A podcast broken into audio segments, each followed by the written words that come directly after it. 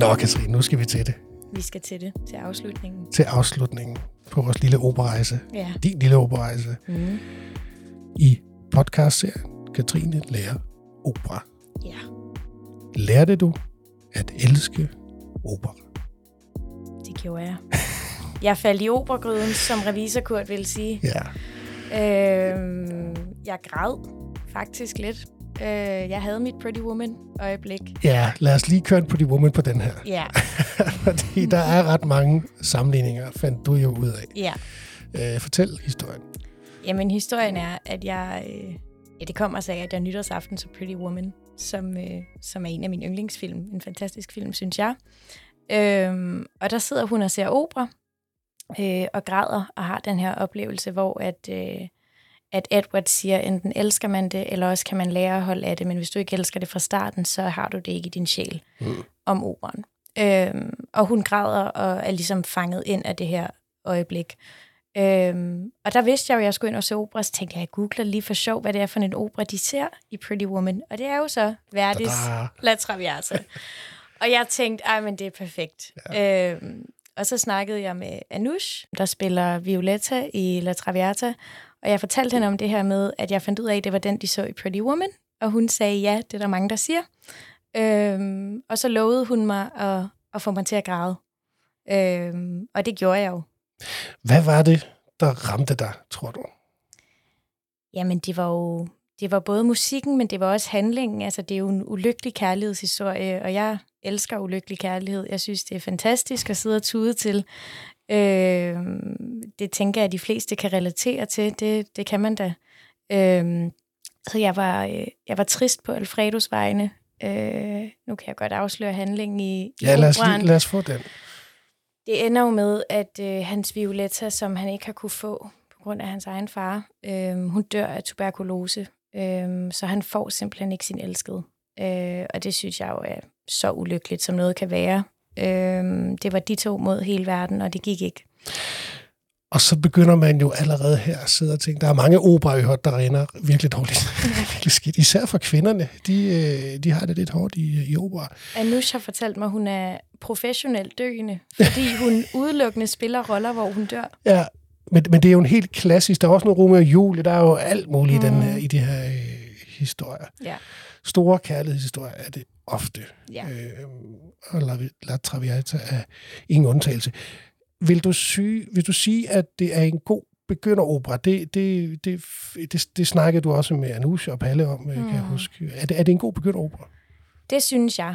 Øhm, den fangede jo mig. Jeg synes, handlingen er meget lige til. Og igen, den er super relaterbar, på trods af, at den er to hundrede år gammel, men altså... set i lyset af en pandemi, så er det jo ikke så urealistisk, at man mister en elsket til en sygdom, som, som der ikke er noget at gøre ved. Mm. Øhm, så jeg synes, den er, den er aktuel, og den er nem at forstå. Øhm, og jeg synes, at følelserne er, er så relaterbare, som noget kan være.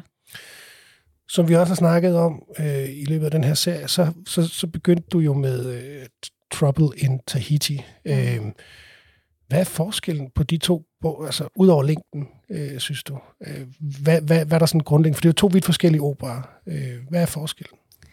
Altså man kan sige, at den største forskel er tidsrammen, fordi jeg synes, at Trouble in Tahiti også var øh, enormt relaterbar. Øh, den handler om det her par, der bor i en forstad, og som øh, har alt øh, materielt, men, men kærligheden skranter.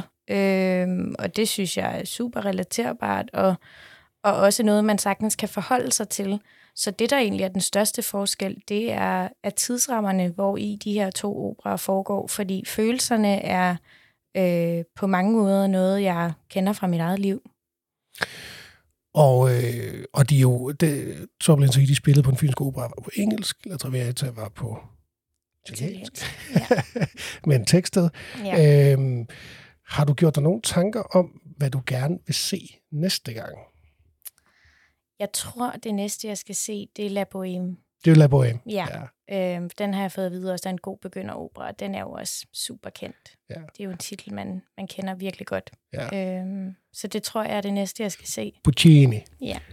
Øhm, du snakkede også med Pelle, kan jeg huske om, øh, det her med, at alle operaer i en eller anden forstand kunne blive gode begynderoperaer, ja. Hvis man forbereder sig.